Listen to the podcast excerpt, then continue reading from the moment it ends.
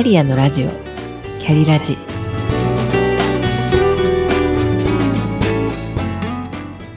この番組は自分の中の多様性と可能性を最大限活かしてしなやかに100年生きたい。そんなあなたに向けてお送りするキックカウンセリング番組です。お疲れ様です。キャリアコンサルタントの香りです。発達障害は障害ですか前回の子供編に続いて今回は大人編をお送りします。20年前の2002年に文科省が実施した通常の学級に在籍する特別な教育的支援を必要とする生徒に関する全国実態調査の結果、学習障害や ADHD、高機能自閉症によりえ学習や生活について特別な支援を必要とする児童生徒が6%の割合で通常の学級に在籍していることが考えられる。と大々的にプレス発表をしたことで6%という数字だけが多くの教員や我々大人の記憶にもしっかり残ってしまいました。詳細については前回の放送をお聞きください。調査に使われた75の項目の中には、大人びている、ませているとか、〇〇博士とみんなから思われているという項目まであり、本来なら発達天才と言われても良い子までが発達障害の可能性がある対象者にされてしまうような調査が行われていたことは私にとっては残念な衝撃でした。今回も米田則康さんの著書発達障害の嘘の内容を引用させていただきますが鵜呑みにするのではなく皆さん自身で考えるきっかけになったらと思います最初にこの本の12ページから13ページに書かれていました情報をご紹介します。2016年に知的障害者施設を襲撃して19人を殺害した事件は記憶に新しいかと思います。殺害したとされる男は事件を起こす前に北里大学東病院に措置入院強制入院の一種で自分や他人を傷つける恐れのある人が対象となる。この措置入院をされていました。さてそれに関わった精神科医たちは彼のことを何と診断したのでしょうか？精神科医 A 緊急措置入院を指示した指定医。この指定医とは精神保健指定医のことを言い、強制入院、身体拘束、隔離を指示できる特別な権限を持つ人です。診断は創病。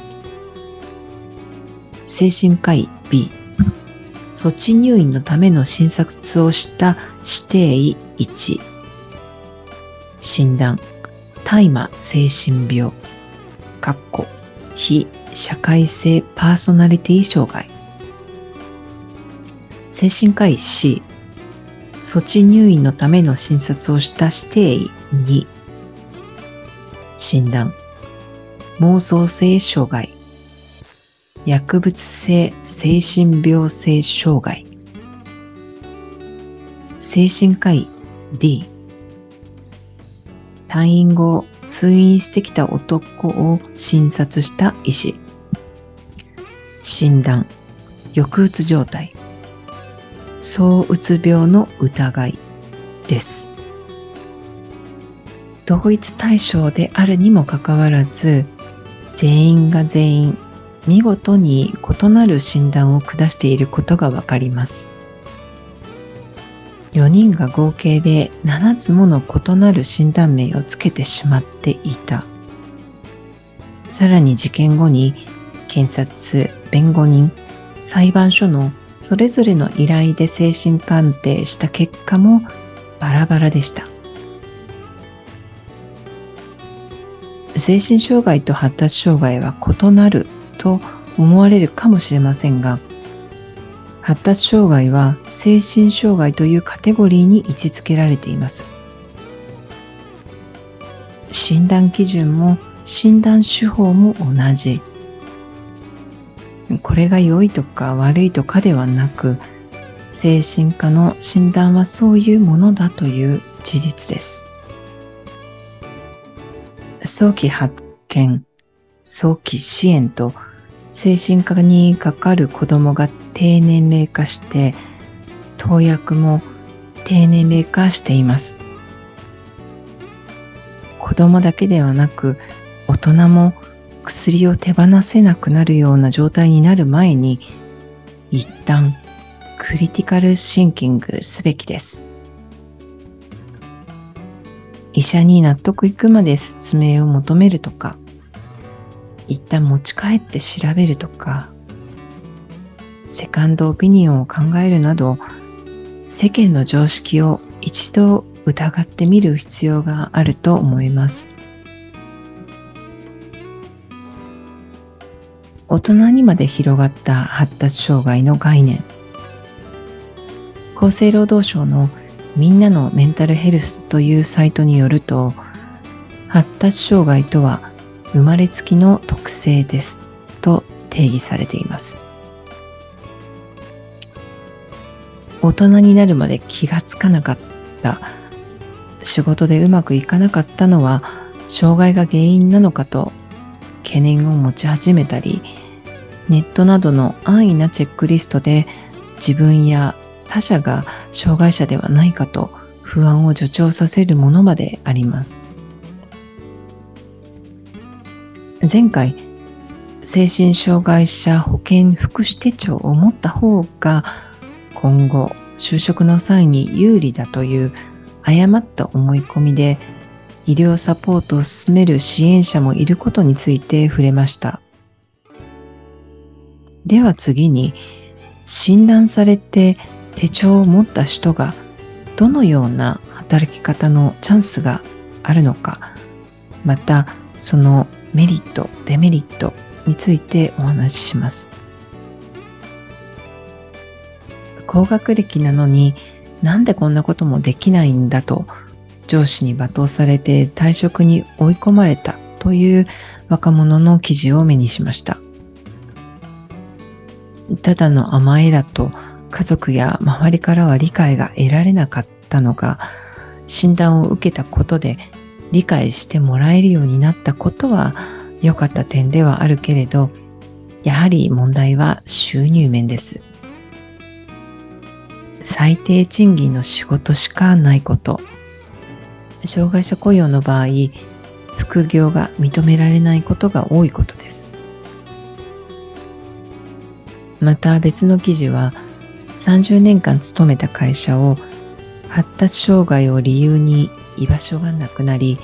追われるようにして退職して収入がそれまでの3分の1になったという方についてでした。30年間も勤めたというのにその人の特性を受け入れてどのように工夫したらよいか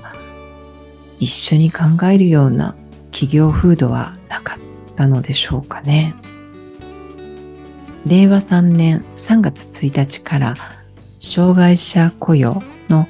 法定雇用率が引き上げられました。法定雇用率とは会社全体の常用労働者に対する障害者の法律上満たすべき割合のことを言いまして、すべての事業主はこの割合以上の障害者を雇用するよう、障害者雇用促進法で義務付けられています。民間企業のみならず、国や地方公共団体などの行政機関でも法定雇用率を満たすことが義務とされています。企業では法定雇用率達成のために障害者雇用が積極的に進められてはいますが採用の難しさも聞こえてきます。企業内キャリアコンサルタントから聞いている話では市場には身体障害者はほぼいないので現状は発達障害を含む精神知的障害者の雇用でないと達成できない状況となっているそうです。ただ、精神障害は障害者枠で新卒採用をして面接までしても採用する決断ができずに見送ることも多いと言います。受け入れ側が慣れているですとか、障害の特性を理解した専任の担当がいるのであれば、企業も採用数を確保できるのでしょうが、環境が整わず苦戦していると言います。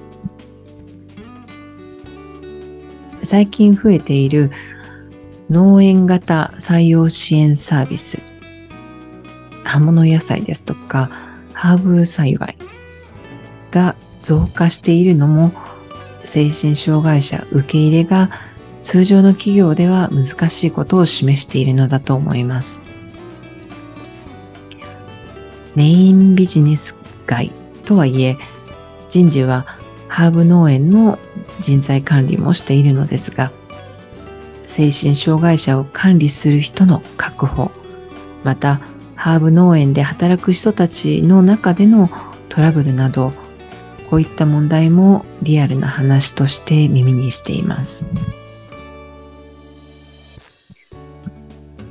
かがだったでしょうか？東京オリンピックは多様性と調和をテーマに掲げていました。それに反して実際の社会は一人一人の特性に寛容ではない印象を持ちます。私は組織はオーケストラの演奏と同じだと考えます。バイオリンだけ20人いても味わいに欠けますし、シンバルだけではメロディーは奏でられない。それぞれの音をお互いに聞き合って、そして活かし合ってこそ小さな組織も大きな社会もハーモナイズできる、調和できると信じています。本日は発達障害は障害ですか？の大人編をお送りしました。皆さんの周りで発達障害について知りたいと思っていらっしゃるお友達がいらっしゃいましたら、この番組のリンクを送ってあげてください。今回も最後までお聴きくださりありがとうございました。それではまた。